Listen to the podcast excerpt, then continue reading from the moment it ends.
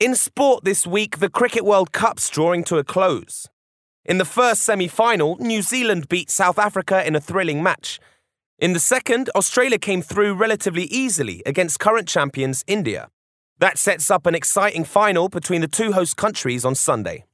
In football, the head of England's regulation body said he wants to limit the number of foreign players in the Premier League. Here's what Greg Dyke had to say. Something's got to be done, or we're going to end up with very few English players playing at the top level. Now he's proposing that each club has at least 12 players who have been developed by British academies. Finally, former England footballer Dion Dublin's been announced as the new presenter of BBC One's property show Homes Under the Hammer. And it's not even his first strange job. Dublin's also an inventor. And what you're hearing is the six-sided percussion instrument he made called the doob.